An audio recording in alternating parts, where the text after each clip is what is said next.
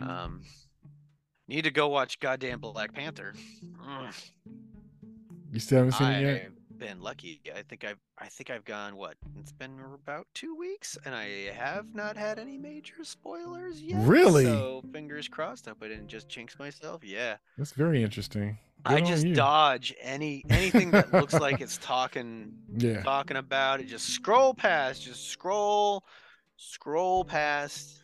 Yeah. Trying not to like read anything or see anything. So I, I can't wait to We'll to hear your whether or not thoughts on can- it. Oh, man, I want to see it. It- We gonna do an episode about it. We gonna Oh, I'm totally down. I, I just it's a question of whether or not me and Dana get to see it or I get to go and see it and she sees it later. 'cause Okay. The joys of having a toddler. Yeah, yeah. Sometimes you got to I divide don't know. and conquer. At this point, I would, I would, I would maybe feel less bad Mhm. about subjecting other people to a toddler in a showing of Black Panther, but I don't know, man. Sometimes you got to break him in early. I remember and a half Mal- Malaya's first movie was um um eleven months old, and she sat through the whole movie. eleven months old, man, and she's been on point with, for movies ever since. That that is a movie baby. We go to movies and we'll sit next Oh, down, next- sitting down next to somebody, and they look at us like, "Oh crap! I hope you're not sitting next to us." And we would be sitting down.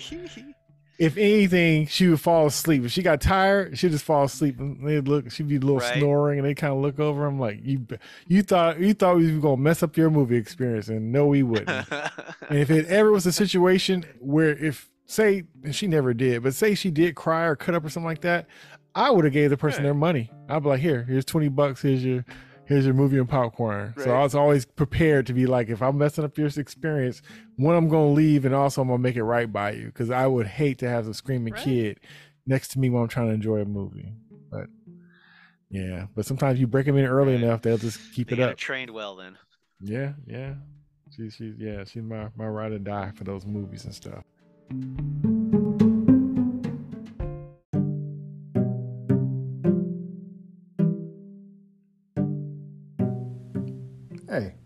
this is Jay, and I hope you're enjoying the conversation so far.